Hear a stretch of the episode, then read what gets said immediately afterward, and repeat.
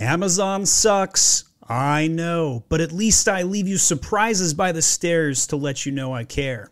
My name is Stephen Pope. I'm the founder of My Amazon Guy. And in this video, I'm going to be criticizing a lot of the hacks that let people get into messes on Amazon and breaking some of that down. Ultimately, put the basics on Amazon are what always will work. The basics being pay per click advertising, search engine optimization, catalog management, and design. But what doesn't work, what creates more messes when selling on the platform, is doing things like rebates, where all of a sudden you're de indexed from your top keyword, doing things like two step URLs or other scummy, scammy SEO tactics with external factors that try and trick the search engine. Don't do that stuff. If any of you think that drop shipping is a good idea, selling from Walmart onto Amazon. Let me tell you, that is a terrible idea. You should not do that. If you catch your grandma talking about this, if you hear anybody over t- talking about doing drop shipping, this is not a future business endeavor. You are going to be caught with your pants down. It's not going to end well for you. The reason is is because drop shipping doesn't add value. You don't need hundreds of sellers selling the same item on the platform. And quite frankly, drop shipping leads to cancellations. There's a really difficult way to do returns. Uh, and, it's just basically retail arbitrage with a button click and some, um, you know, pushing of one location to another. I, I talked to uh, an older couple the other month, and they had put their life savings into a drop shipping business, only to be banned by Amazon. And then they were um, stuck with a bunch of property, a bunch of different product. And a lot of drop shippers initially will just start out with shipping from Walmart into Amazon, um, trying to make a quick buck. Sometimes they'll do it from the US and ship it into Canada uh, and the like. This, this is against terms and conditions at this stage. Amazon does not like it. Uh, and, and you're going to see more ban hammers coming down the pipe with this. You're going to hear a lot of drop shippers talk about having multiple accounts and all the like, just like that. Of course, you can't buy reviews on Amazon, nor should you incentivize them. But we still see businesses popping up primarily out of China, where they're doing link farms and also buying negative reviews against other sellers. This sort of stuff will obviously get your account banned very quickly, will make big, giant messes for you. Don't do anything related to reviews. In fact, I, I wouldn't even ask customers for reviews at this stage uh, what I would do is create value and build a community. The more community building that you do right now, the better off your business is going to be. Uh, it's sustainable. Uh, it, it's also real and authentic when you're talking about the real problems that your customers face, whether you're selling a medical product or whether you're selling a gift item. It doesn't matter. Build a community around that concept because those sort of people will come back again and again. You're going to build a retention model. It's okay to build like an email list, but you can't technically market Amazon customers. Uh, and if you ask for reviews in product inserts or anything along those lines, you're going to run into challenges with that. Amazon may make you ship all of your inventory out of FBA if they catch reports of you putting product inserts that ask for reviews or incentivizes them. I've, I've seen massive amounts of crackdown where Amazon um, is catching these sellers do these sort of things, which creates lots of messes because then not only are you worried about staying in stock, but then you got to ship it out, and then there's the cost of it. And I don't know about you, but doing removal orders out of Amazon in bulk instead of it just being like a onesie twosie issue with returns, but doing it in bulk in the hundreds. There is nothing more frustrating than receiving hundreds of orders out of FBA, and they're all coming in different packaging, sizing, uh, they throw LPN labels on them, which is basically return labels. So then you have to repackage the stuff and reship it in. It just gets super messy. So don't do any of that. One of the fastest ways to get yourself banned is to sell counterfeit goods as well as shipping late.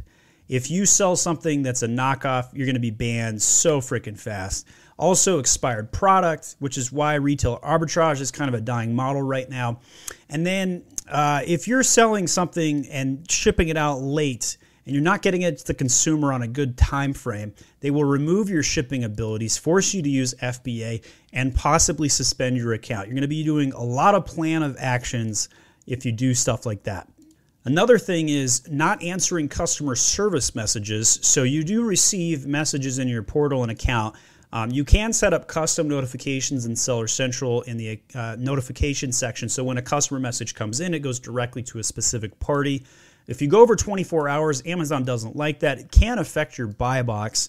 Uh, if all other things are equal, if you don't respond to your customers, obviously a better customer experience comes from somebody that does answer their customer uh, inquiries. I have these AfterShokz uh, headphones that I, I, have been using to listen to business books. Uh, I've got another business podcast where I talk about those books here. And unfortunately, this broke. And so, like you can see, it's like bending like that, whereas this side, it doesn't do that. And so I reached out, and then they referred me to the website anyway, which eh, kind of sucks. Whatever. You got to file the warranty claim, I guess. Another mess that I've seen is when somebody loads their inventory into Amazon, but they don't have a trademark yet, or maybe they list it under generic, but then later have to switch the trademark name or the brand name on Amazon. It just creates a series of messes. Another thing I've seen is when people load it, they don't use proper case on their brand name, and so they've got challenges between all caps versus lowercase, and it creates confusion and alias issues within the ecosystem.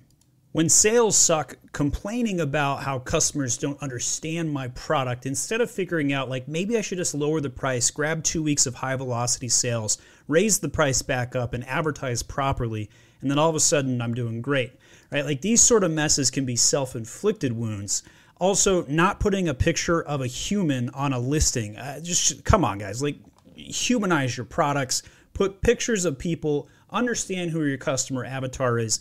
If you're selling a product and 55 year old females are the target audience, but you don't show a single picture of a 55 year old female in any of your secondary images, let alone your A plus content, you are damaging your brand.